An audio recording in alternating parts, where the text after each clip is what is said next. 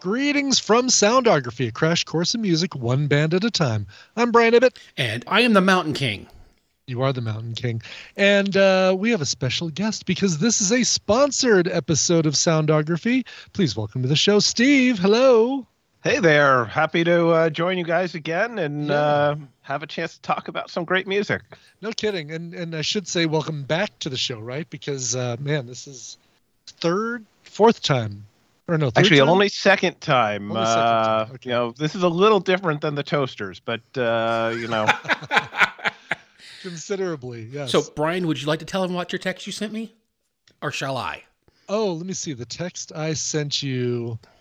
Um, oh, yes, basically, uh, I said, "How many albums into Savatage do I have to get through before I hear something different?" or is it the second one? The second one is uh, actually what I was I'm hoping. Three album. I'm three albums in, and I want to pour 3D resin in my ears and lay in a UV tanning bed. so, let, let me let me back up a little bit, Steve, because the last thing I want to do is yuck your yum, especially um, uh, especially since you suggested this to us. Uh, typically, this is this is not the kind of stuff that I normally listen to. Savatage definitely isn't, and I didn't know what to expect with oh i guess we haven't even said what we're listening to. It's Savatage and the trans-siberian orchestra. Because they're one and the same and i didn't realize that until until you sponsored the episode. It, it surprised the heck out of me. Hammond of course knew this already. He, he goes way back with this stuff. But um, uh, this was this was news to me.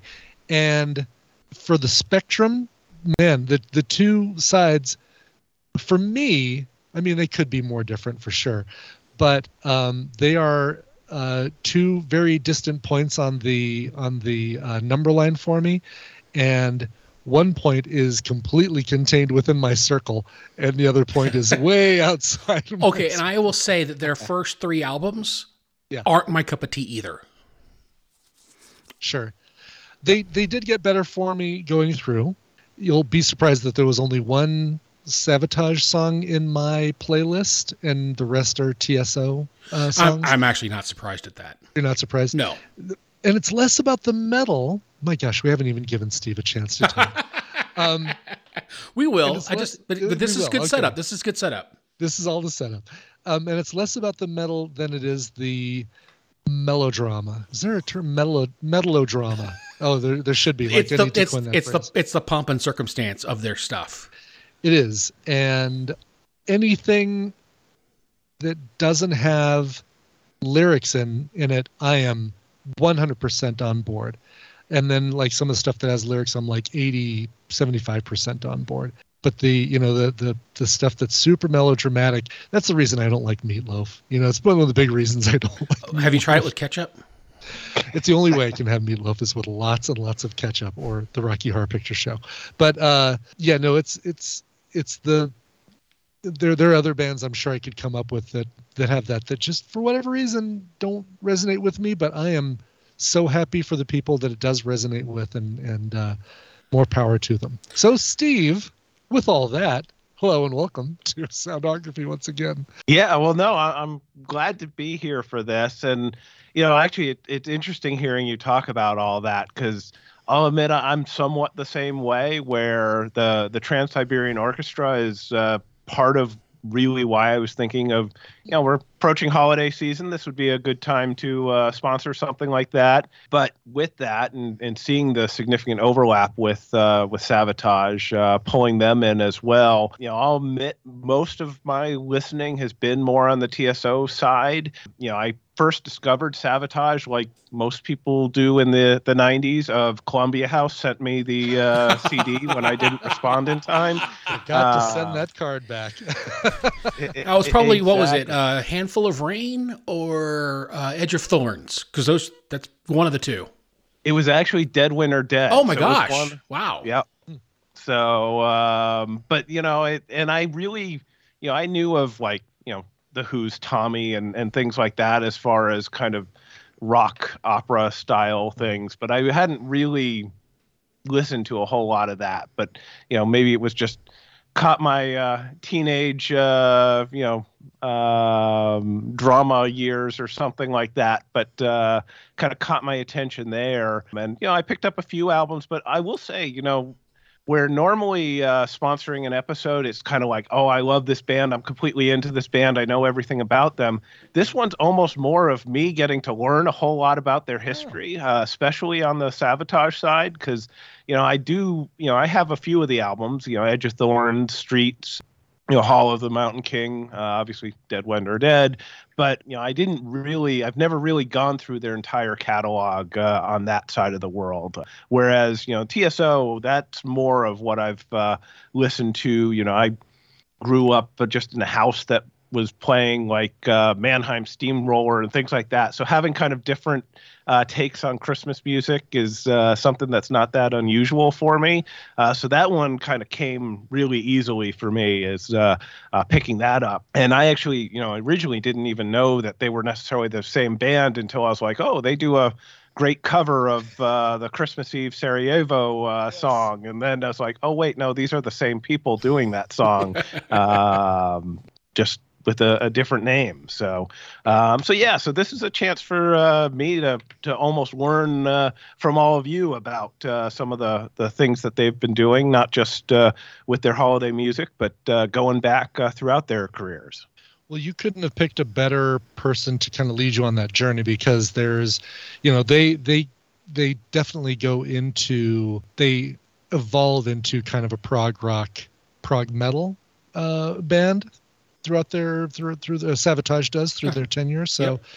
Um, and the person who you, this is the this is your Sherpa, you know that uh, that we're on the on the line with because he is the prog prog. I keep wanting to create some portmanteaus. You can you can call me a prog hole. It's fine. I we prog hole. I forgot about that term because that, that, like goes way back to yeah. the first season of uh, Soundography. I was thinking like a prog spurt.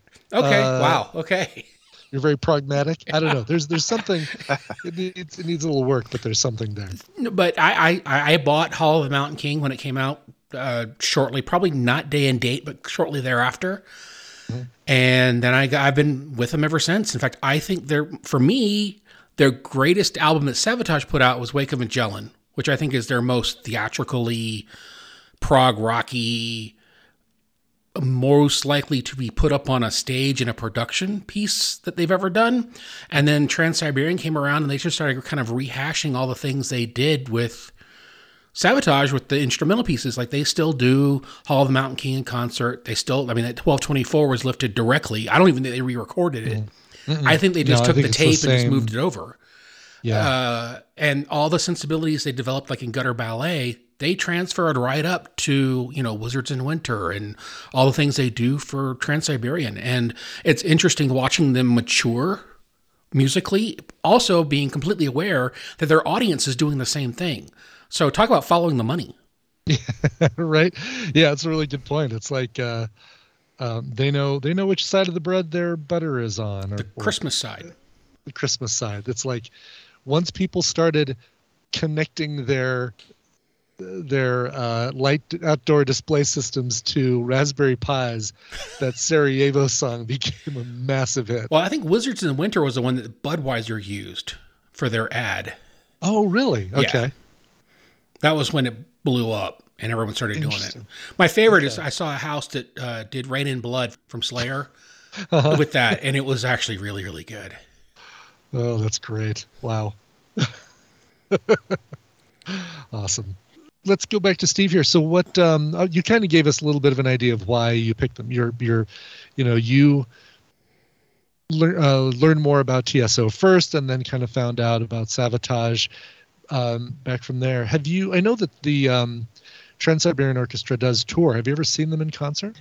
You know, I haven't seen them in concert. I was looking up, uh, you know, their tours uh, just thinking, uh, you know, going to talk to you all. And uh, it's interesting. It looks like there's actually two. Uh, I guess they have a West Coast and an East Coast band because when I was seeing that they were coming here to DC on the same night, they're playing, I think, Kansas City or someplace like that. So I'm not quite sure how that all works uh, yep. as far as, you know, uh, I know.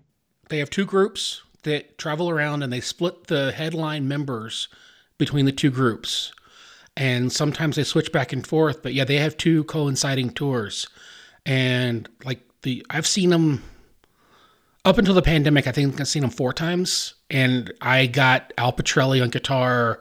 Paul O'Neill was singing because this when he was still, you know, and uh, so it was it was great. I, I love it. Yeah, they're definitely on my list of uh, bands to see. I just haven't uh, haven't had the chance yet. Yeah, they do look like they'd be amazing. Just just a, a total spectacle, and uh, um, not just like, all right, get me in that Christmas spirit with some real, you know, some screaming guitars and some great versions of "God Rest You Merry Gentlemen" and stuff. But it's, uh, I don't know, just the that power, that impact that it seems to be prevalent in their music, and and uh, would be great to see live. Just would be amazing to see live. They do have a video that's on, I think it's on iTunes and probably Prime and other places uh, of their uh, Ghosts of Christmas Eve, which has, I think it it seems like it pulls in like some videos uh, that they may have done for some of their songs, but they also have a lot of like like a fairly young uh, Jewel sings along with them and Oh, uh, really? uh, other um, kind of singers kind of join them uh, for for a number of pieces. So it's you know I don't think it's a very long um uh, movie, but uh, it's kind of a well done piece. Yep. Yeah, that looks like actually be really cool. I, I'll I own to- the I own the DVD of that and pull it out every I trot it out every year. And those of you who are surprised, please, uh, this is your this must be your first time listening to the show. when I worked in the rehab facility, I used to show it the last night before Christmas that I worked. Did you really? Yeah, Oh, that's funny. What was what were people's reactions? I'm sure Uh, they loved it. about half and half. I mean, some Oh, really? kids would be Okay. like, eh, eh. Other kids were like, Uh-huh. oh, cool. It just kind of depended on the kids. But I would do it every year. Mm-hmm. All the staff looked forward to it. So Oh no, I have to check that out. So I, I didn't even hear that. Uh, does Jewel perform on the? Oh, she does. Hark the Herald Angels Sing. So on the studio version as well, not just the video version. I did not even when I heard that I did not even pick up that, that was uh, that was Jewel. Interesting. I guess now we know who will save her soul. It's right there on that album. She answered that question right there. What else? Let's see. Uh, Hammond, what uh, got any more questions for Steve? Well, so Steve, as far as going backwards to their catalog, uh, what what albums or songs or kind of eras do you kind of find as your comfort zone? Yeah, I mean, I, I'm still probably more on the the TSO side of the world. You know, I do like a lot of their instrumentals, um, but also, you know, some of the things that they can do as far as you know, they jump between kind of rock and jazz and blues and and kind of different styles of music across. You know, whether they're doing Christmas canon or you know, you know, Classical. music box and, and some of the other uh, songs along those lines that can really kind of change styles a, a bit. It's all still, you know, obviously uh, TSO, but um, you know they they really have some pretty uh, pretty broad range as far as what they're able to do. You know, going back to Savatage, you know, I did you know my introduction to them was through uh, Dead Winter Dead, so uh, definitely hearing some some songs on there. You know, the the Mozart and Madness and conversation piece. I always joke that I've never heard someone so serious about singing about a cup of tea. Um, but um, you know, it, it is uh, you know they, they've they've got some pretty good uh, songs across their album. They do. I was really you you hit up on something that uh, that I definitely wanted to talk about was how surprised I was to hear songs outside of the Christmas realm. I, I completely and totally connected TSO to Christmas and said, okay, well that's what their their deal is. They do um, a lot of the more secular uh, Christmas songs as these kind of bombastic metal um, orchestral metal pieces. So when I got to like Beethoven's, um, let's see, Last Night. Beethoven's Last Night, and even Night Castle, I was so surprised about some of the stuff I was hearing. Like, oh my gosh, this is great. This is, uh, I know we're going to talk about one of those as part of your playlist, Hammond, but it completely surprised me that uh, to hear some of these these classical covers that weren't Christmas songs, and even Christmas songs merged with um, classical pieces. Mhm. Uh, Ode to Joy mixed with uh, uh, was it Jesu, Joy of Man's Uh-huh, Desire? Is yep. that the song? But hearing those two combined, Tino is like, wait a minute, this is this a Christmas song? Because it's it's the one that the bride and groom usually, or the Uh-huh. the, the bridesmaids usually walk down the aisle to. I'm like, well, I'm kind of hearing it in a Christmas sense or in a Christmas tone, but no, this isn't typically a Christmas Yeah. song. So that aspect of it we really, really love. I have I just just for everyone to kind of understand. I have a Night Castle Christmas ornament. Why? How are you still able to surprise me with this stuff, Hammond? I don't get it. Okay, tell me more. Is it the actual like it's the thing on the cover of the album? It is a a ball ornament, Uh-huh. and it has the castle and then Trans Siberian underneath it. Because I also have a Savatage with the guitar with the roses. I have that Christmas ornament too. I think the the fans are going to need a picture of this tree. Uh, I can only imagine what kind of Megadeth uh, uh, ornament or whatever's on there. I don't have that, but I do have a Dream Theater ornament. Of Oh, course, well, of there's a dream Theater ornament. How much of the tree does it take up? And only only one only one branch, but it takes me 17 minutes to hang it. Exactly. What about uh, uh, oh, who's the band that you like that does the masks? The Oh, have masks Mushroom Head. from? Yeah, Mushroom Head. Yeah, Do you I have a Mushroom Head ornament? ornament too. Yeah. Are these like these bands really officially produce So Christmas ornaments? the Dream Theater and the Trans Siberian and the Savatage are all officially. I got them from their website. The Mushroom Head someone made for me. Okay. Interesting. Golly, this is this is uh I love learning about this stuff with you, Hammond. Just like I have the uh, Metallica Monopoly set. oh, that's great. Enter Sandman is Boardwalk? Has to be, right? Actually, I've never. I haven't, it's still wrapped in plastic. I have yet to open the, Oh, the yeah, Monopoly. No one's willing to play Monopoly with me, so it's still wrapped up in the box. Aw, that's kind of unfortunate. I mean, I'd really be curious to see like what the pieces are and uh I, I will take. I will crack it open when we're done and send you pictures. Sounds good. I think you could probably just take a picture of the back of the box and I'm sure we'd be able to figure out what um Okay, I can do that. boardwalk and that way that way just in case you decide you're gonna unleash unleash this thing on ebay when it's worth a lot Oh, I, I'm not that guy. At some point, I'm going to play it. yeah good i'm glad Uh, so, S- Stephen, I was talking actually to you before about Streets and how I've got this version that's this narrated version.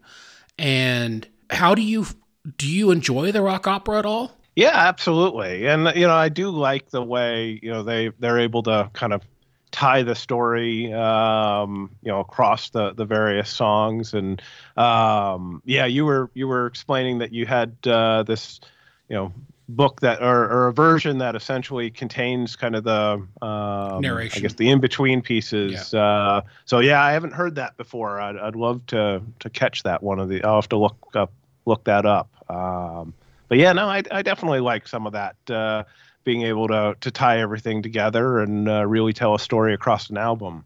Yeah, I my like I said, I think my favorite might be Wake of Magellan, uh, just because of the. I feel like the musicianship was really good, and I feel like the strong the songs really stand out. But uh, I I mean I I can't say that I haven't been a fan for years because I have been. I have ebbed and flowed with them, and I've always found something to like every album. But uh, when they broke into Trans Siberian, I was uh, I was really impressed that they had taken all the things they'd learned through all those albums, Gutter Ballet, Wake of Magellan, all that stuff, and then wrapped it all up into a new project. Talk about rebranding. I mean, this is this is this is rebranding at its most successful.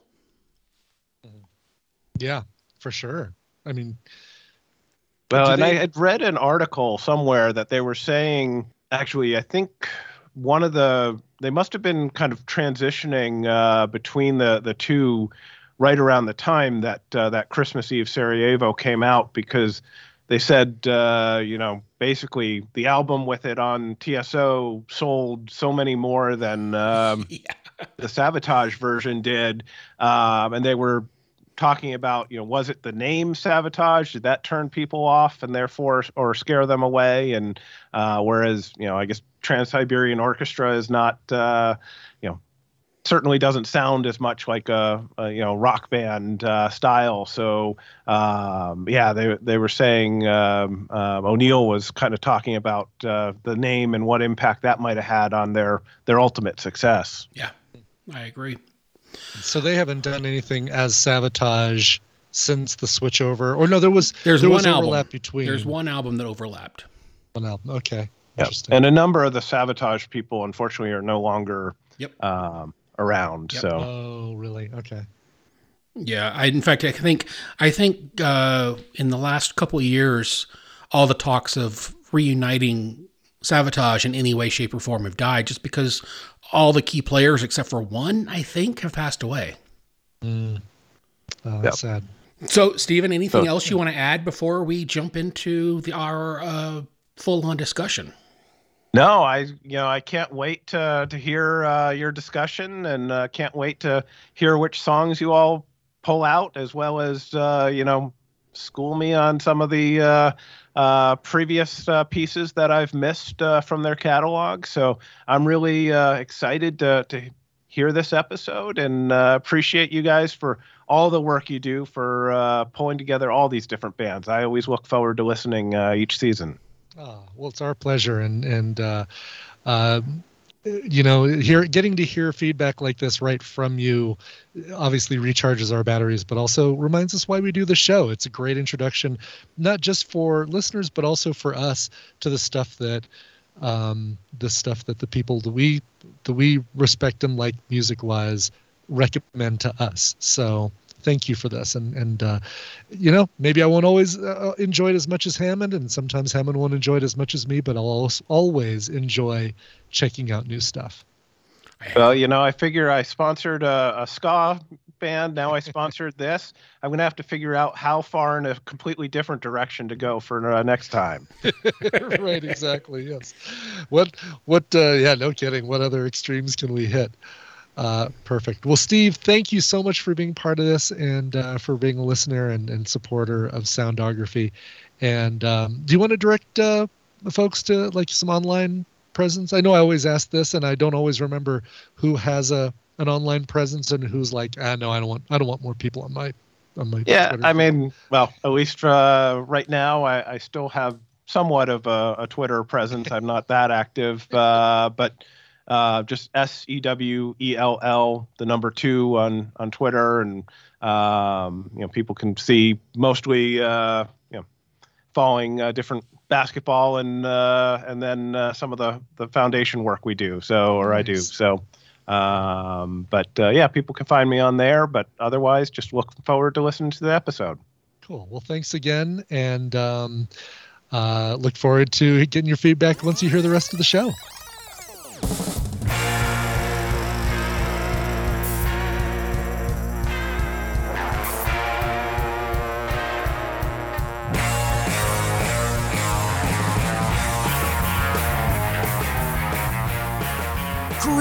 From Soundography, a crash course in music, one band at a time. I'm Brian Ibbott. And I am the Mountain King. Ah, and this must be your hall. It's a very nice hall. Uh, For patrons, for patrons, they know that I'm the little guy. That's true. And actually, people have already heard the first part of this show Yep. with our with our sponsor, Steve. So they they already know what we're talking about. Yep, yep. And that's uh, Savatage and the Trans Siberian Orchestra. As you heard in the intro, this is a sponsored episode. Once again, big thanks to Steve for uh, uh, for sponsoring this episode, making us listen to a lot of music. This is a lot of stuff. Yeah, it is. It was a lot of notes for me to write. Oh, I'm sure it is. Yeah, it was.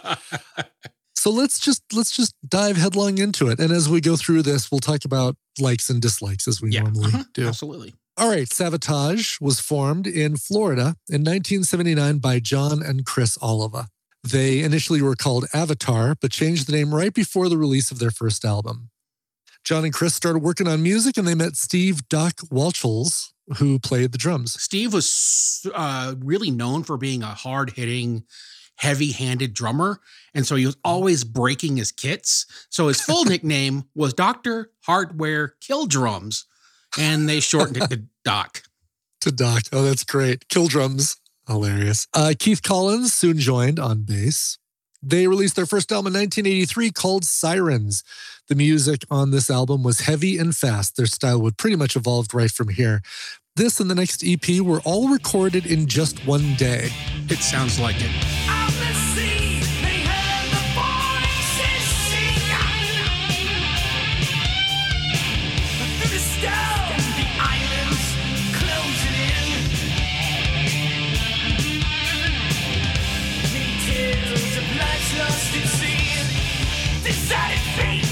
Yeah, this and like one day for both or Yeah, one day for uh-huh. each. No, one day for both. Okay. Yeah. Uh, it does sound like it. Most of the songs had all been written in the week before entering the studio. Sounds later, like it. The two later the two albums were remastered and released on one CD. The cover of the 1985 release was the cover of a children's book, The Barrables Go for Broke. Uh, the song Holocaust was an early composition, and this album has been re released in 1994, 2002, and 2011, each time adding new tracks. I will go ahead and say that up through 87's Hall of the Mountain King, I don't like these early albums. They're hard for me to listen to because I know what's coming and these Yeah. just sound so high school talent show. Um, I'm, and people I think probably already heard me say this, but I had a really hard time with all the Savatage stuff, and it's it's not because of the heavy metal. I'm fine with heavy metal. It is very tropey heavy metal. I mean, it is. But was It it, is- tropey when they were doing it or is it tropey now? It's trope. Well, well, that's a really good point. I mean, I guess it was perfect for the time period when they were doing it. So that's that's a really good point. However, even back in 1983 through 1998, lyrics, the lyrics just didn't work for me. Like Okay. they were so melodramatic and overwrought. And I feel like if you're a songwriter and you've you've got a ten a flair for the uh, melodrama, you shouldn't make every song on the album carry the, the same amount of weight. Um, you need to uh, kind of balance it out and have like a some ups, some downs.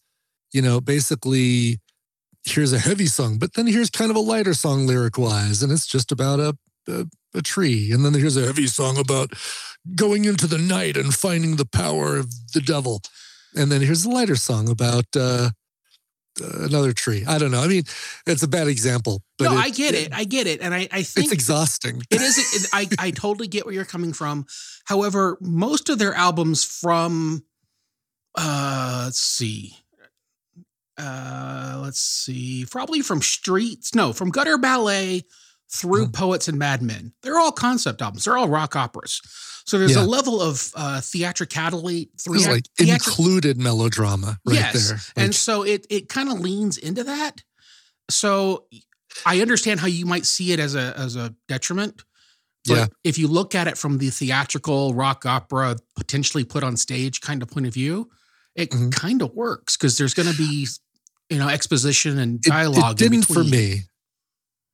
Yeah, it didn't for me. And the um and all of those albums that you just mentioned, everything from you know Gutter Ballet forward, I listened to in one sitting, or each each album I listened to in one Oh sitting. wow, that's abusive.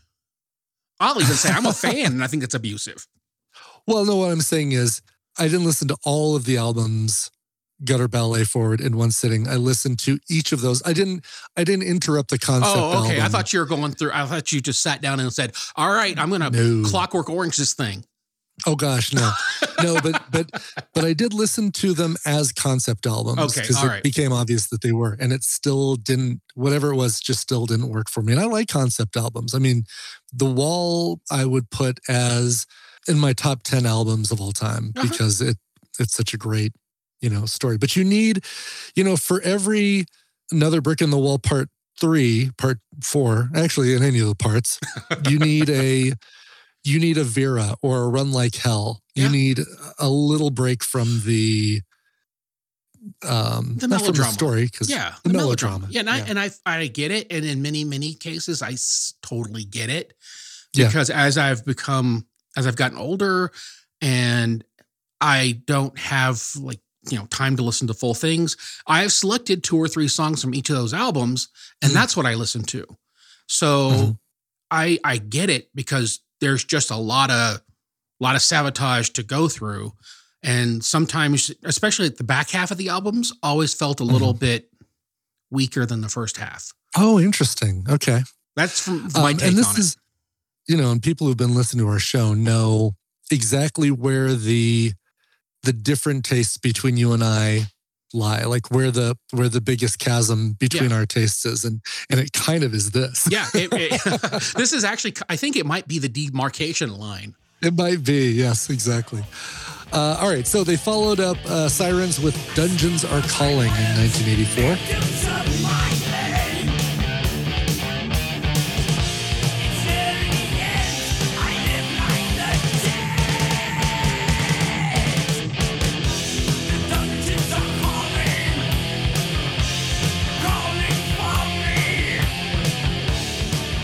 This is a loose concept album based on the horrors of drug use. I didn't get that at all. Some of the metaphors used have been misunderstood and taken for references to hell and torture, which is maybe my surface listening gave me that impression. I didn't pick up the drug use.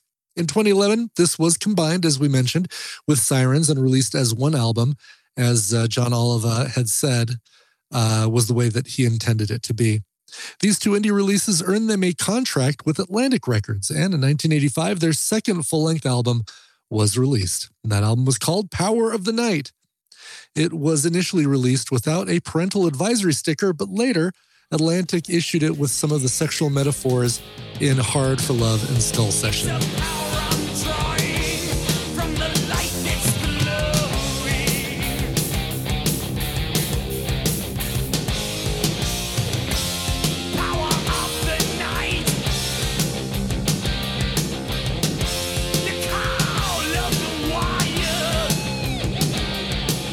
Also, Atlantic knew that it would help sell the album by having the sticker on it, like we talked about in the patron show. Yes.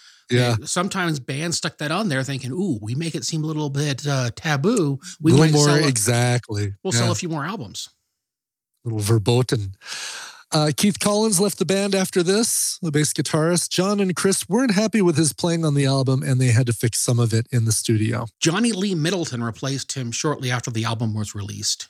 This album introduced a liberal amount of piano and keyboards. Yeah, this Broadway style of structure uh, would continue, and I would say reach its peak by Wake of Magellan, and maybe even Fatigue Point, maybe the album or two before that.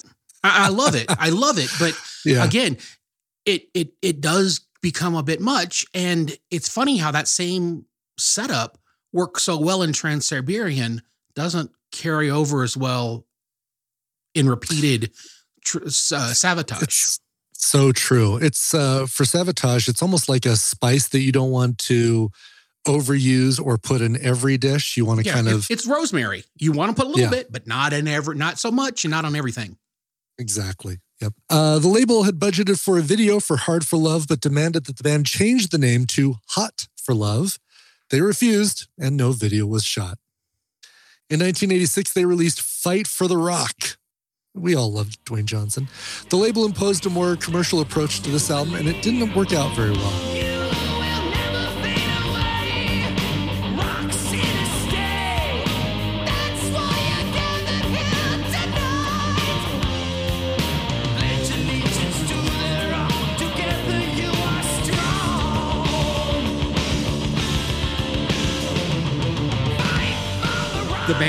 This "Fight for the Nightmare."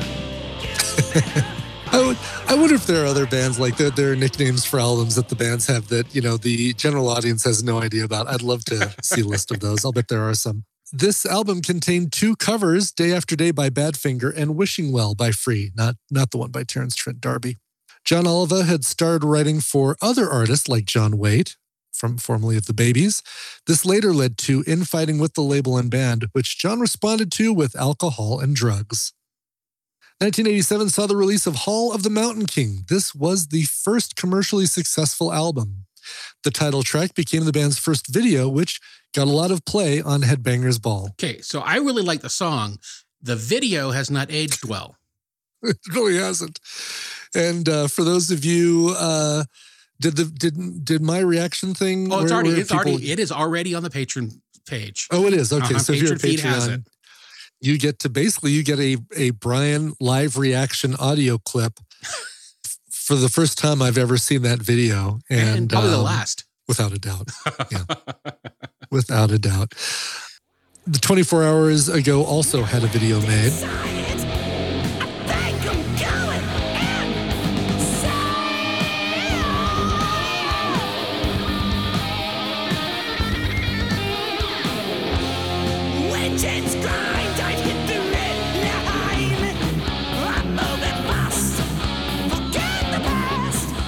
They went on tour with Dio, Megadeth, Iron Maiden, and so many others.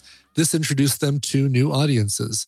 And it was around this time that new producer Paul O'Neill would introduce a more symphonic element to the band. And Paul, as we know, became a major player in their future.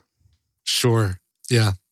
Uh, and, and that symphonic sound, uh, obviously the same thing. Yeah. Uh, 1989 saw the release of Gutter Ballet. This album has a more conceptual edge to it, and it's seen as a turning point for the band.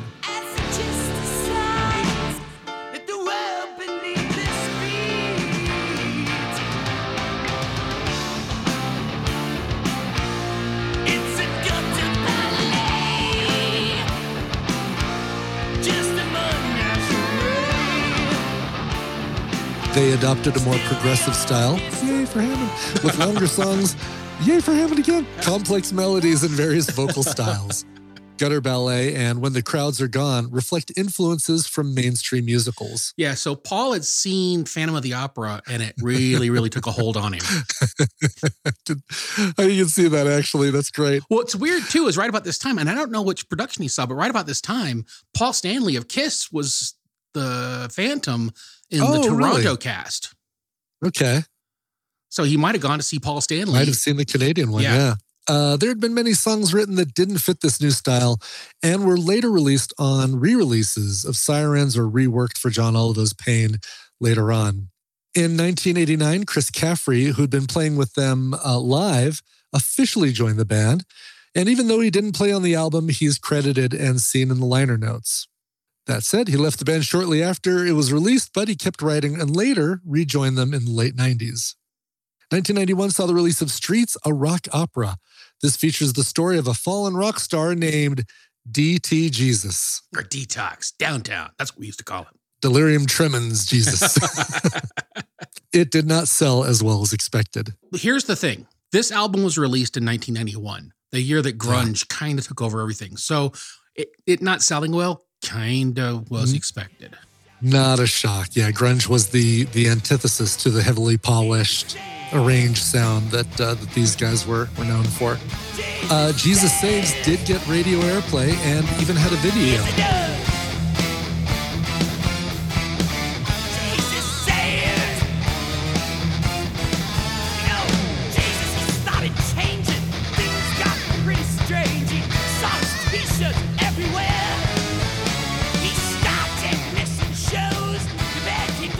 Since its release, it's been seen as a landmark album of not just the band, but like rock opera concept albums in Wow. o- Well- overall. uh, makes sense, right? Because it's you know it even 1981 is certainly not an early, not the earliest of concept albums, but uh, but the rock opera style, that theatrical, um, symphonic theatrical style of metal, kind of uh, new breaking new ground for them. It was actually supposed to be a double album, but the label didn't like that idea, and it was supposed to have narration between the tracks, but that was also scrapped. The liner notes gave the full story. The master tapes to Streets have been lost. Not, And- not in the fire, not in the Sony fire, no, right? no, not the Universal Fire, not the The Universal Fire, I mean, no. yeah. So in 1992, I was in college and uh, I designed a set, costumes, came with the Dreamcast and have the entire have a folder with all the show information, like a production folder for the show. Oh, wow. Just as kind of like a, A fun mental if I exercise. had Yep. unlimited money, Mhm. yeah, Yep, it's a mental Oh, that's cool. exercise of of what I would do if I had the opportunity. that's awesome. Let's see. The uh, oh, in 2013, a narrated version of the album was released. Yeah, I just got this, and it's actually kind of good. It it fills in. So reading along in the CD liner notes was hard because the print was small, and you know sometimes it was just pain in the butt to read. Having Sure. the liner notes and the story now be interspersed in the story helps with the musical aspect of it, helps with the story aspect of it, and also kind of gives you those breaks between some of the melodrama. Oh, sure, that would, yeah, yep. That I don't mind. I, I like I like narration and and talking in my uh, rock operas. After the Streets tour, John left to focus on his project, Dr. Butcher, and his Broadway bound musical, Romanov. Which was about the Black Widow of all things. No, Amazing. and as of That doesn't sound like a party. As of 2013, the only only one instrumental track from Romanoff has been released by Trans Siberian Orchestra, and it was the uh, on uh, Dream with Fireflies. Oh wow, that's a bummer. You'd think that that would somehow get released if they're they're so good about releasing all this other this other stuff that they've recorded and not officially released that you think they would have figured out a way to pull it out. Uh, Zachary Stevens at this point was brought into the band as a singer. In 1983, they released the album Edge of Thorns. They started getting a lot of mainstream attention with this album. There are a ton of great songs on this album, and one of the stupidest lyric lines I think in all of musical history. And that Uh-huh. is this line where he screams over and over again that I don't think about you anymore. Now, if you are yelling that line into a microphone, you are clearly thinking about them still. Sure. Saying and it's not, not- said ironically like like no, I'm trying to tell myself that I don't think about you no, anymore. you've listened to the song. You know he's not being ironic about Yeah. it. He's standing No, there, I balls out, saying, "I'm not. I don't think about you anymore." Balanced your dreams upon the edge of thorns. But I don't think about you anymore.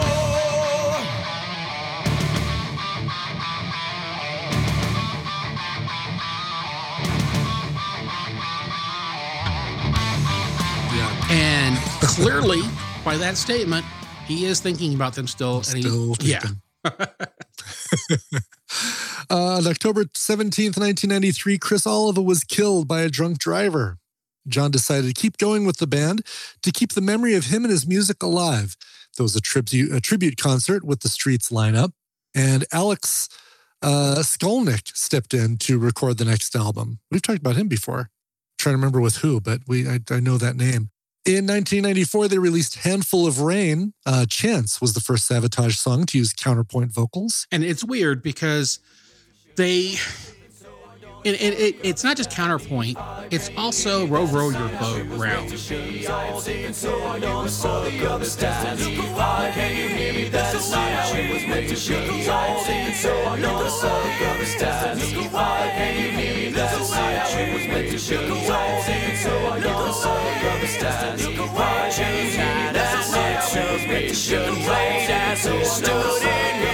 Oh, and so it's not that it's Well, what officially what is counterpoint vocals? Is it back patter, like basically where you're singing something and then the backing vocals sing a response as opposed to just repeating? yeah it's it's it's a it's also where they're off beat of each other. Okay. So and that's hence the row, row, row your Yeah. boat thing. So it, it starts as a round, it goes into counterpoint. They're singing pictures at an exhibition, which is the Mussorgsky piece of music they're referencing. They're oh. doing the look away, look away. You know, they're they're it's a it's a it's a really complicated vocal set by four different voices. Uh it's great, but it also when you back up, it just row row your row your boat, Sure. Funny. which is my Uh, mom's comment to it. Uh, I'll credit to my mom. That's my mom's joke. Oh, that's funny that your mom had an opinion on a Yeah. Savatage song. I love it. Oh my gosh. Uh, Alone You Breathe from this album was a tribute to uh, Criss Oliva. A CD VHS was released called Japan Live 1994, and later releases it's called Live in Japan. And Al Pitrelli was hired at the request of the label. And Al had played with Alice Cooper, Asia, and then he joined Megadeth after this stint, and then returned to the returned to uh, Savatage after a stint with Mustaine. Just chased him back, basically. Yeah, In 1995, they released Dead Winter Dead. This was their second rock opera, and it was way more ambitious.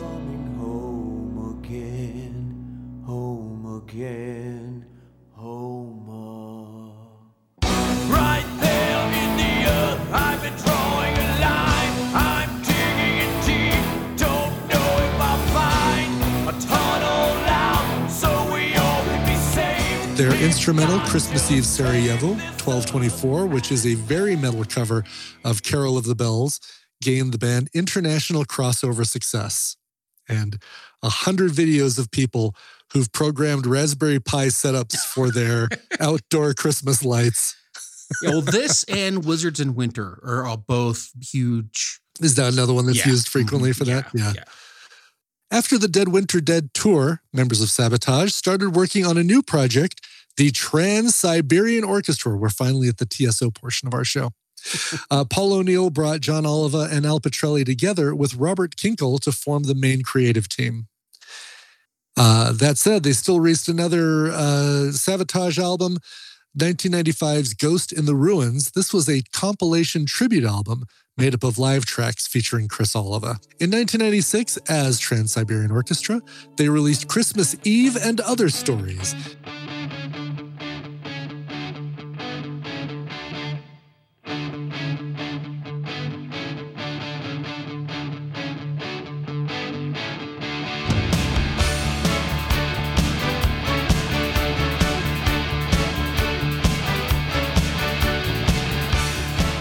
This was their first released in a, an intended trilogy of Christmas themed albums, and it remains their best selling album. And this one does also contain the Trans Siberian Orchestra version of Christmas Eve 1224 Sarajevo from Dead Winter Dead, which sounds just like Yeah, I mean, it's- basically it's. I the don't know if it's song. even a re-recording. I think they just Yeah. lifted the tape.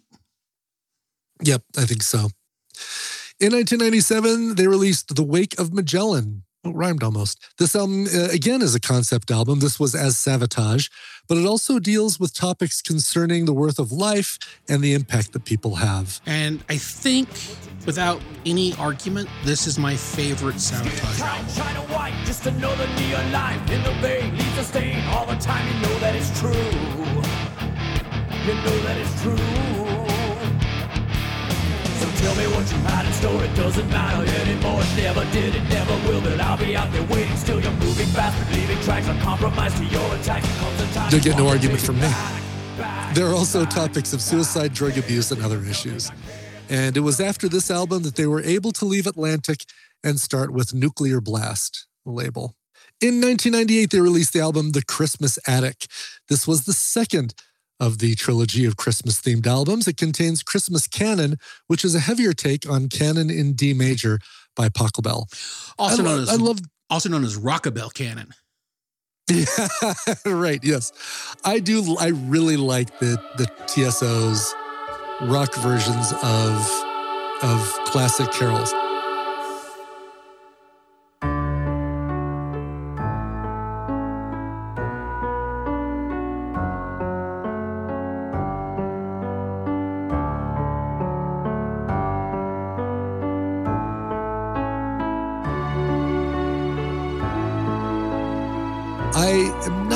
Again, not so much their original Christmas songs, or I don't know if any of these are originals, but there were ones that that I wasn't familiar Well, with. yeah, there's some originals like the old bar where they're telling the story. There, Oh, there- was there? Was a, there's a male and female version, like the Christmas boy and the Christmas girl, or something. yeah, there's some there's some original stuff in there uh, yeah.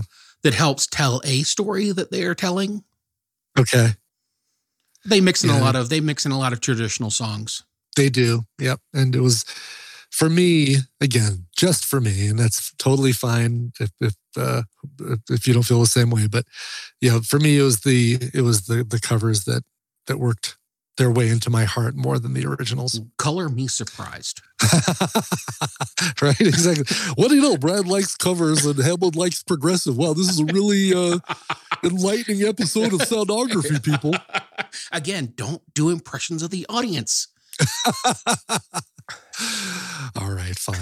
In 2000, they released Beethoven's Last Night. This album opens with Mephistopheles appearing to Beethoven to collect his soul.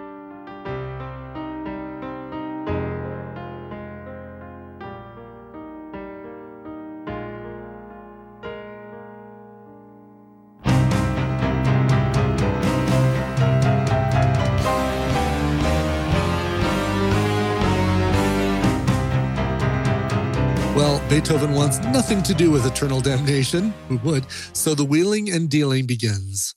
Beethoven is the world's first heavy metal artist, according to Paul O'Neill. And according to my friend Ryan, uh, Rachmaninoff was the first ska musician.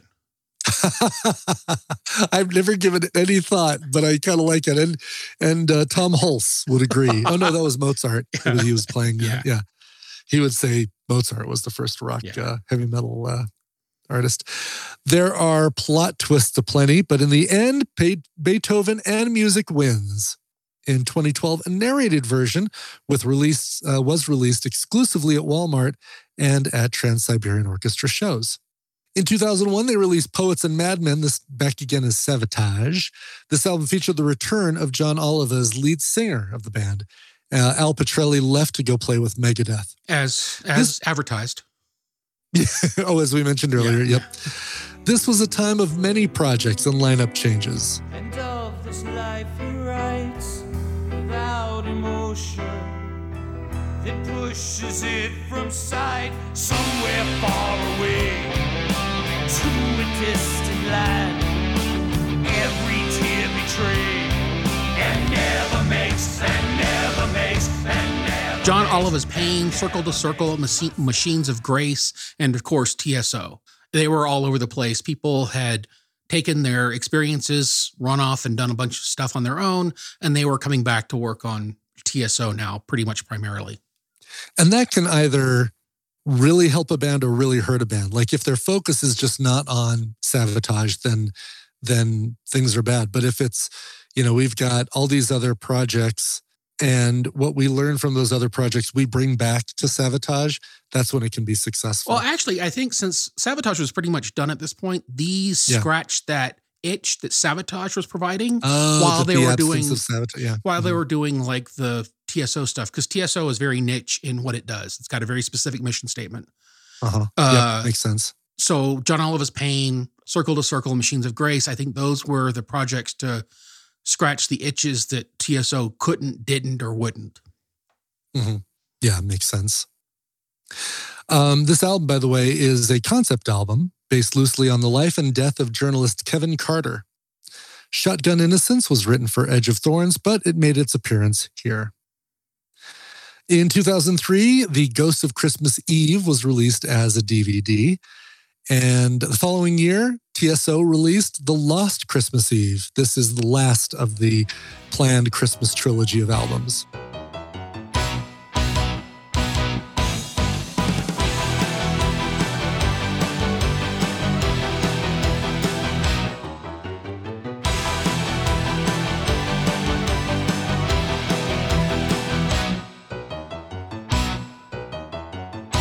So I will tell you, if you have not seen Trans Siberian Orchestra live, I highly recommend it. Uh, for a while, Stacy and I would see them every year right after Thanksgiving because that's when they seem to come to Salt Lake. Mhm. Uh, also when they come through Denver, right? Yeah, right after either right before or right after Salt Lake would be their Denver Yeah. leg. So I would highly recommend seeing them. They they put on a an incredible show, and the best part is the the Christmas stuff is up front. There's a bit of a break, like an act break, and then they're like, okay, or all the old people are going home, and now we're really going to turn it up, and that's when the pyrotechnics start. And the the more kind of aggressive covers, you know, like uh, Prelude to Madness and you know that kind of stuff happens and they have these amazing musicians come up and be featured these amazing electric violin players and you know guitar players and pianists and it's it's just so much fun it's a great evening out Do they? Um, you mentioned Prelude to Madness. Do they delve into the Savatage catalog, or a little it bit all? it, a little bit Okay. they'll, they'll they'll do a couple of them uh, that are more uh, radio friendly more public friendly more Sure. crossover accepted so they might do Mhm. like a, a one child or something like that so they don't they don't go too far because they know their audience but at the same time they also know that their audience also consists a lot of dudes like me who know them from what they did before right, right. Okay, cool. That's kind of that's actually really cool. Let's see. Uh, Lost Christmas Eve, by the way, moves from location to location: a bar, a toy store, a hotel, and a cathedral. In 2009, TSO released Night Castle. This one contains an amazing version of O Fortuna from Carmina. And that's, if you're familiar with the old Guinness beer commercial, or or every or every uh, dracula movie's trailer music right. Yes, exactly. Uh, I love that song, so I'm, I was glad to see it. Uh, it also contains some reworked Savatage music, the Nut Rocker and Toccata Carpimus Noctem.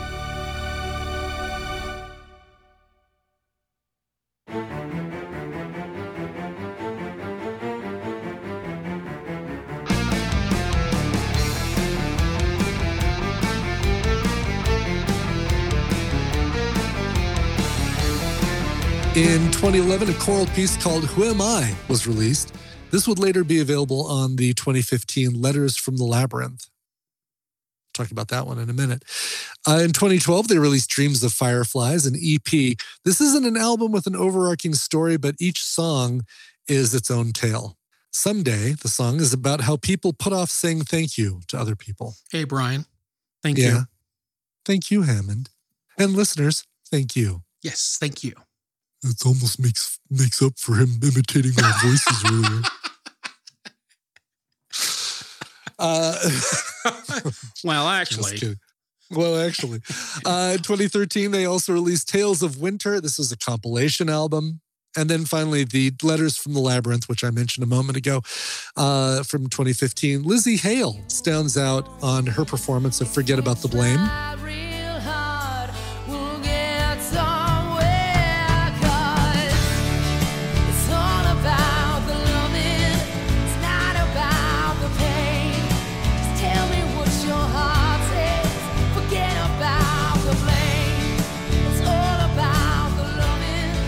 This one wasn't as well received as the other releases, surprisingly. So, if you're following the Savatage through line, many people consider that John Oliva's Pain is the continuation of Savatage. And with many founding members either passing away or busy with TSO, Savatage has probably run its course. Even though as recently as 2021, there were talks about a reunion and new music. Hammond, tell me about some statistics and general notes. all right. So they've had a huge influence on the power, the progressive, speed, thrash, death, and symphonic metal versions of music. I mean, they've covered all kinds of bases. They've evolved over the years they've been together, adding in orchestral orchestral elements, uh, keyboards, pianos, different voices, movements, concept albums, stories, all these things. And and they've played it at very different speeds. Like the early days, they're very much more of a thrash band, and then move more into progressive. And then bands like Epica and Kamelot, I'm sure, pulled a lot of inspiration for uh, from from these guys for their stuff. So they've had influences on everybody. Uh, like we mentioned, Paul O'Neill died in 2017. Dave Z, the bassist, died also in 2017. While he did that while he was tying, touring with the Adrenaline Mob, which is my Dream Theater connection because Adrenaline Mob is Mike Portnoy's project. Uh, okay. so everyone take a drink. that was a Dream Theater reference, Yeah, people, if you yeah, didn't catch it. Yep. Yep. So uh, Wizards in Winter is the one that went viral with the computer controlled house that was subsequently added to a beer ad. Oh, right. Yeah. I mean, that one and uh, the Sarajevo was also. Oh yeah, of course. Yeah. lot, That's yeah, a huge, yeah. but the the the one that went But. Wizards in Winter was the big one. Okay. And, and like I said in the intro, I've seen houses do it with like Raining Blood from Slayer. I've seen them do it with some other things. And Mhm. the people who do those, they've got a sense of humor and they just love the music and using Christmas lights in perverse and twisted ways. Sure, sure. Uh that you know, it always seems so fun to me. It's like programming the the fountains at Bellagio, like figuring out what string, what what notes, right, would trigger a different splash or light up or whatever, and and wanting to really orchestrate a visual. So how come like you that. haven't I- done this? You're like a Raspberry Pi guy. So how come you haven't done this? Um, well, I don't know if I consider myself a Raspberry Pi guy. I have them, but I but I basically like, all right, this is my Raspberry Pi that is purely arcade, and this is my Raspberry Pi that is purely OctoPrint for running my 3D printers. Like that's it's less about It's function Let's- and not entertainment. I guess so. Although, I mean, you could argue that those are entertainment and function as well. You know what the other part of it is?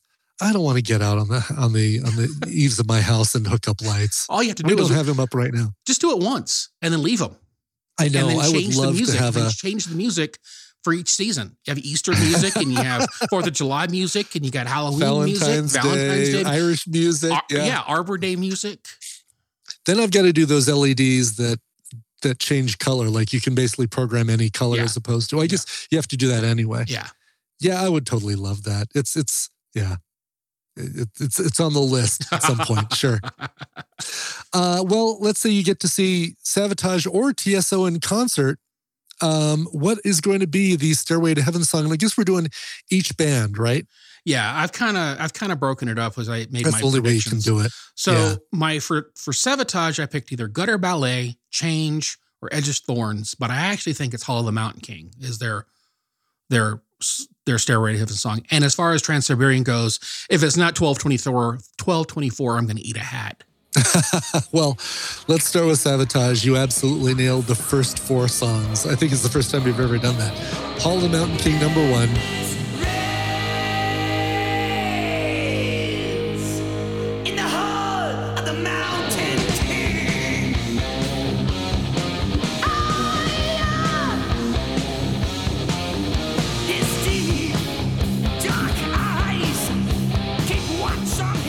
Sirens, Gutter Ballet, and Edge of Thorns. Oh, Well wow. done. Look at that. Yeah. Rounding out the top 10 for them Chance, Dead Winter Dead, The Dungeons Are Calling, The Wake of Magellan, Handful of Rain, and uh, a tie for Jesus Saves and Strange Wings. And they're, do they even do um, covers in concert? Yes, Only Women Bleed by Alice Cooper is their most frequently covered song in concert. That's an interesting one. Yeah, that is Hmm. an interesting one. And then uh, Trans Siberian Orchestra, because I didn't have both pages pulled up. Uh, Trans Siberian Orchestra. Here we go. I'm going to guess you're right with this one too. Oh, I am surprised. Requiem, the fifth. Oh, wow.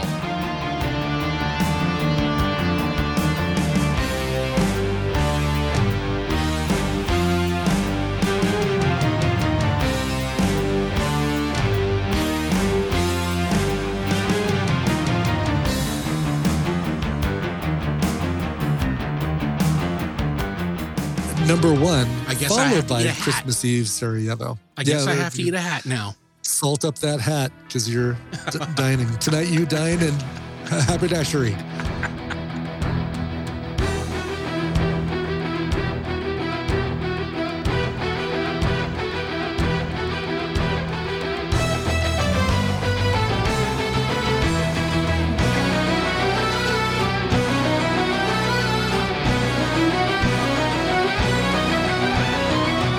Uh, rounding out the top 10 this Christmas Day, Wizards in Winter, A Mad Russian's Christmas, Christmas Canon Rock, First Snow, Oh Come All You Faithful, Oh Holy Night, Promises to Keep, and Good King Joy. What's funny is number 11 is listed as Christmas Eve Sarajevo 1224 Reprise Savatage cover. Ah, it's funny. It is, yeah. So that they separate that. All right. Well, let's talk about uh, speaking of covers, what we'd like to hear them cover. And this one came to me early. It actually came to me during the Savatage listen, and this I think would be actually would work for either band. I think it would be more fun actually to hear it symphonic with uh, TSO. But their uh, their their music, obviously, as I mentioned before, uh, leans towards the dramatic, and the first thing I thought of when I was listening to this is Paradise by the Dashboard Light by Meatloaf, which tells the story of a guy who wants to have sex so bad he will promise his girlfriend anything, even marriage. Then he can't get out of it.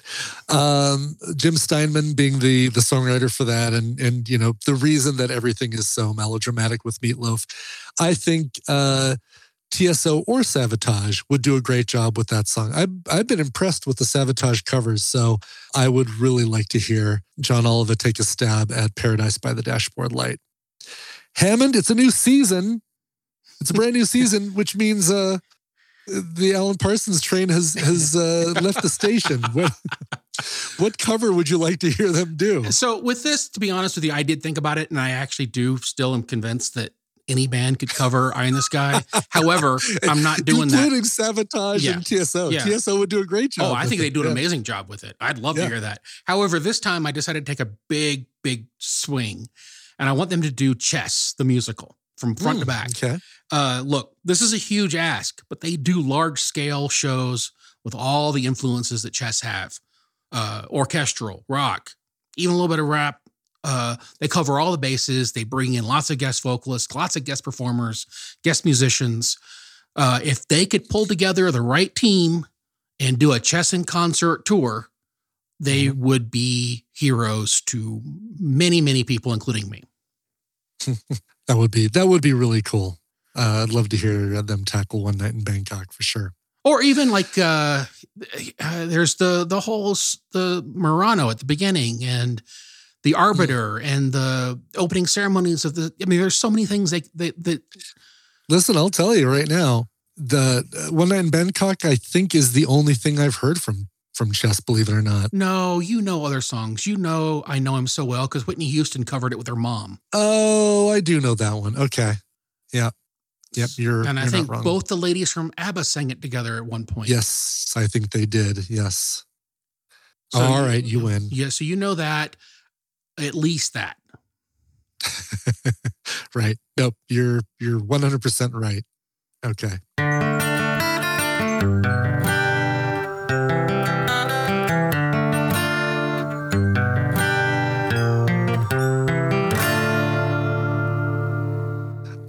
All right, well, let's get to uh, our playlist. This is where we each pick a few additional songs that you could put with any compilation, greatest hits uh, album, or whatever, and get a further deep dive into the band. Uh, my first one is, uh, well, it won't be a surprise to you, but it was a surprise to me. It is a cover, it is their aforementioned cover of Badfinger's Day After Day.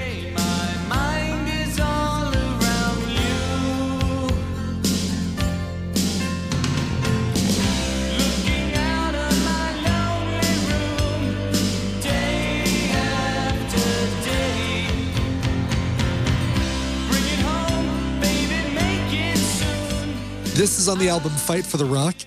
Why is it a surprise for me and not for you? Because uh, I did not see this cover coming. This one came out of nowhere because it is right in the middle of some way heavier stuff. This is a this is a you know a cheesy '70s ballad, almost almost yacht rock, and to hear this come between a couple of heavier songs, it was like, whoa! Did did Apple Music just accidentally put another song in here?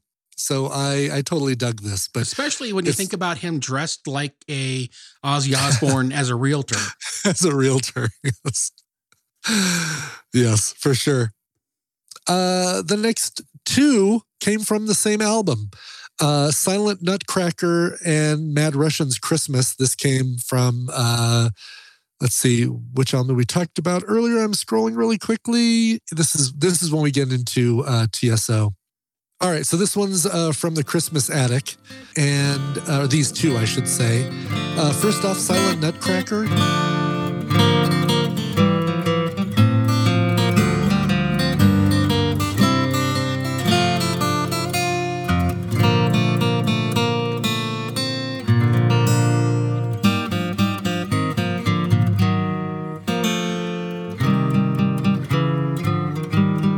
this blew my mind as the only version of the song I've ever heard that is done on a solo acoustic guitar, and it just it is so so good. It it's hugely technically a feat to do this song as a with you know just one acoustic guitar, but it also kind of reinvents the song for me. I really like it.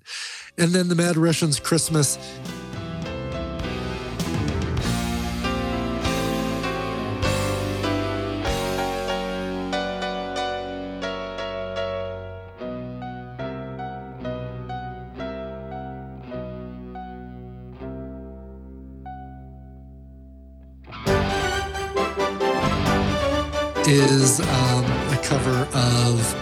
uh, what Tchaikovsky's. Oh, I should know this.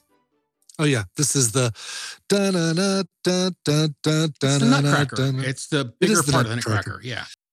Yeah, they, that's right. Both of these are from Nutcracker. That's I think what was screwing me up is like, well, no, the first one was from the Nutcracker, but No, yeah, they're both Nutcracker. and I and I think that's why I put them together like that is because one came right after the other, and and they both hit me uh, just right. right in the nuts. That's right. But also two very different things, right? Yeah. Like while the Silent Nutcracker is so sparse and pared down, uh Mad Russian's Christmas is like way over the top and hugely uh hugely arranged and uh, bombastic and I really liked both of those things. Yeah. Uh, the next one comes from Beethoven's Last Night. It is uh, just called Mozart.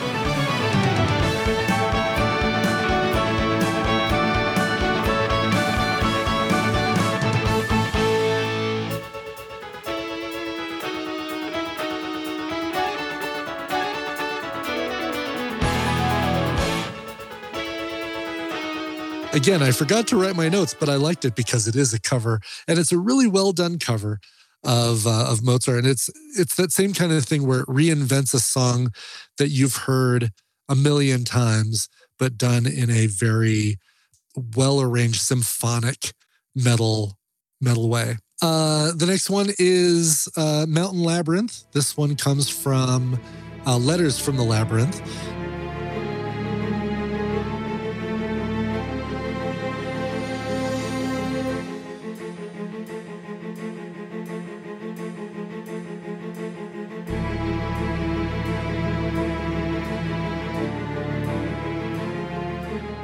This is a mashup, and they do a lot of these these cool mashups, which I I always love when they come up. Right, like they're um, they had one that is well that one we mentioned before, Canon of Joy or something Yeah. Yep. and it's Pachelbel's canon mixed with Ode to Joy. It's just so so cool. Yeah, this is the. See, that's the thing. It's just called Mozart, but I'm trying to remember what the actual. No, the mountain the mountain labyrinth is Hollow Oh, Mountain sorry. King. Yeah, that's right. Mountain. um, is Yeah, Hall of the Mountain King and I can't remember off the top of my head. It all just kind of bleeds together. I know it does, but it's but it's a great. It's such a great mashup. Yeah. uh, which you're playing right here, so people can hear Yeah. what it is. Yep. Um, so, so you know, obviously, my stuff leans heavily towards the TSO side of things, and almost completely, no, not even almost, completely resides in cover song land, and uh, that I'm sure is a surprise to nobody. Yep. Hammond, tell me about your your picks. All right. So my first one is Paragons of Innocence from uh, Wake of Magellan. This is just a killer riff. I've always the minute I heard this song, I loved it. This riff is just so contagious, and I can't wait for people to hear it because it's right here.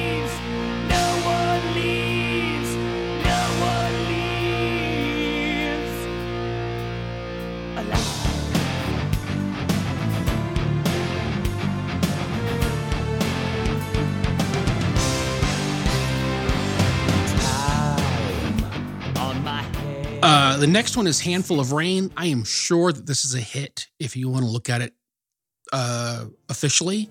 However, I still love this song. It's a great song. It's got great mood. It's got a great build. It's just it's it's fantastic.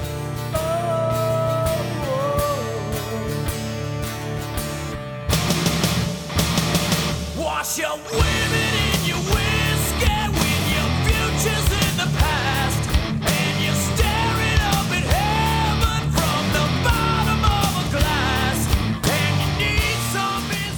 Uh, my third one is Commissar from Poets and Madmen. This one is incredibly TSO influenced because they were already done a few TSO albums, but there's enough Savatage in there to make it different.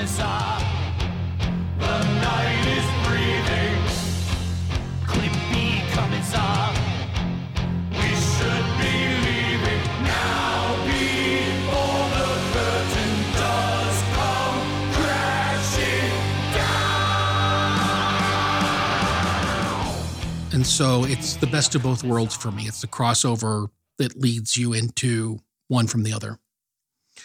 Uh, then I picked Prelude to Madness, which is from Hall of the Mountain King, which is actually the Grieg version of Hall of the Mountain King.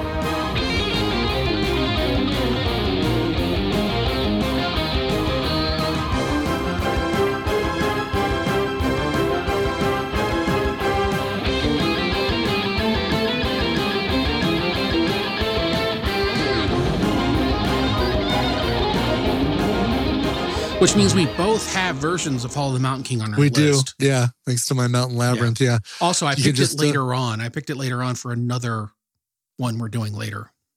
Oh, really? Oh, Yeah. interesting. Yeah. Do we do we do Disney's Fantasia at some No, point this I'll, season? I'll, I'll, I'll go ahead and spoil it. It's Vince Clarke. Oh, right, on that Erasure album. Uh-huh, That's yep. a bonus track Yep, on uh yep. yeah, circus or not circus, but one of those. Yeah, Yeah. one of those early ones. Yeah. Yep. And then Cool. uh, I have to pick Carmina. Carmina is one of the greatest pieces of music I think ever composed.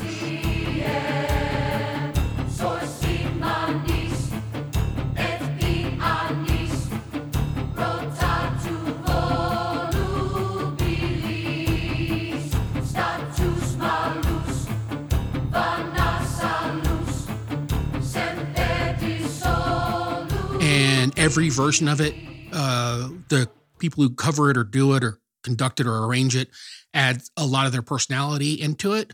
And this one is very much TSO, and it's very much uh, Carmina. It's very much Orff, and it's rousing. And in concert, they have flames going up and choir, and it's just enormous and huge and amazing. And that's a song that has to be done bombastically. Oh yeah, there's So of course they could do an incredible job Yeah, with you- it, right? It is like yeah, there's no tiptoeing through Carmina. no, no. Um oh, great, great choices. And uh well done, Hammond. Uh um, well done, Steve. Well done, Steve. Yeah, Steve, thank you so much for for tying this into us. Or I'm sorry for tying this into us for getting us to listen to this stuff. Uh, I hope you weren't disappointed by how little of it that I I loved, but I I did enjoy the whole process of getting to hear this stuff for the first time. Well, and also So, you got to hear the evolution of Trans Siberian in almost I real, did. in almost like, I mean, in order. You got to hear it, I them did exactly. grow into TSO. Yeah. Yeah, it's true. It's true. And it's and it's um it's apparent as you're listening to those early Savatage albums as they evolve and start adding keyboards and adding symphonic elements and stuff that you knew, you know, knowing that this was their end result or or at least their current result. Who knows where Yeah. they go from here? It's just really interesting. You got to watch almost like a time lapse, listen to a time lapse of That's the right. evolution, which is I kind of envy.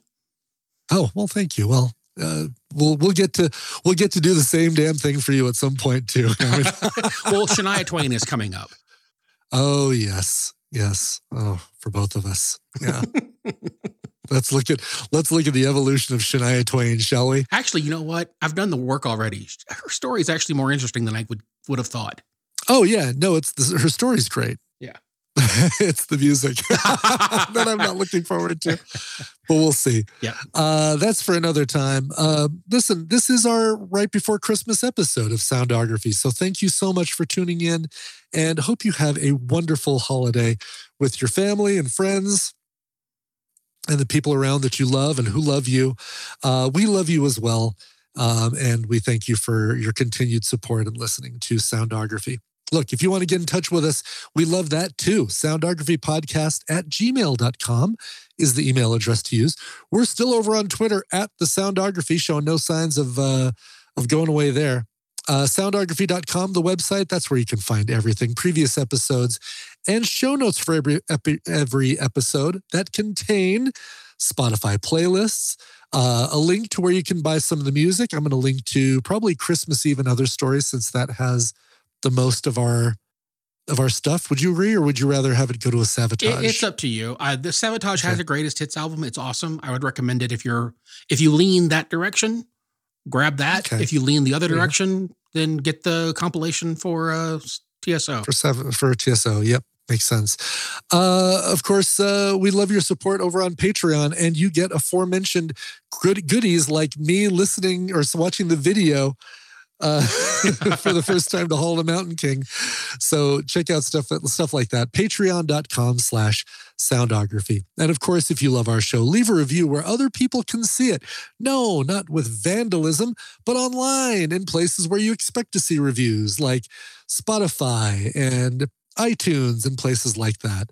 Uh, if you don't like our show, let us know. You know, let us know. Maybe there's something that, uh, or or maybe it's something that we do that we could do better for you. Um, we always like to get feedback, positive or negative, from our listeners. So please don't shy away from giving us some. Hammond, anything to close this out from our sabotaged uh, Trans Siberian Orchestra? Well, I just want to say happy holidays to you and thanks for doing the show with me. And uh, Aw. coming up soon, we'll be having our Where Are They Now and launch fully into season nine. Yes. Oh, it's going to be so much fun. Be there for that or be here for that. Uh, and uh, thank you. And Hammond, thank you. You're welcome. Thank, Thank you. Yeah. and uh, everybody have a great rest of your 2022. We will see you next time in 2023 right here on Soundography.